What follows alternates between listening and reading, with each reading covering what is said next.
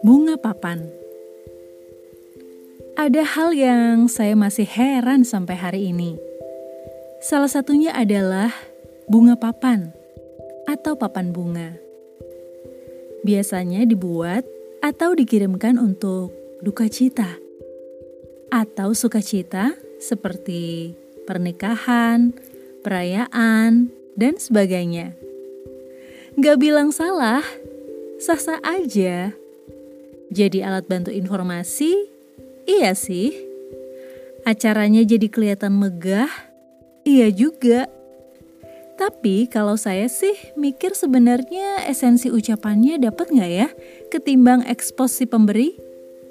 Karena bunga papan itu font yang menonjol atau yang paling besar justru dari sang pemberi.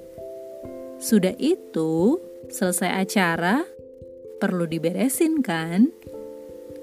Kalau yang berlebih uang sih nggak masalah, tinggal suruh orang lalu dibersihkan. Nah, kalau orang yang pas-pasan, orang yang kekurangan, gimana?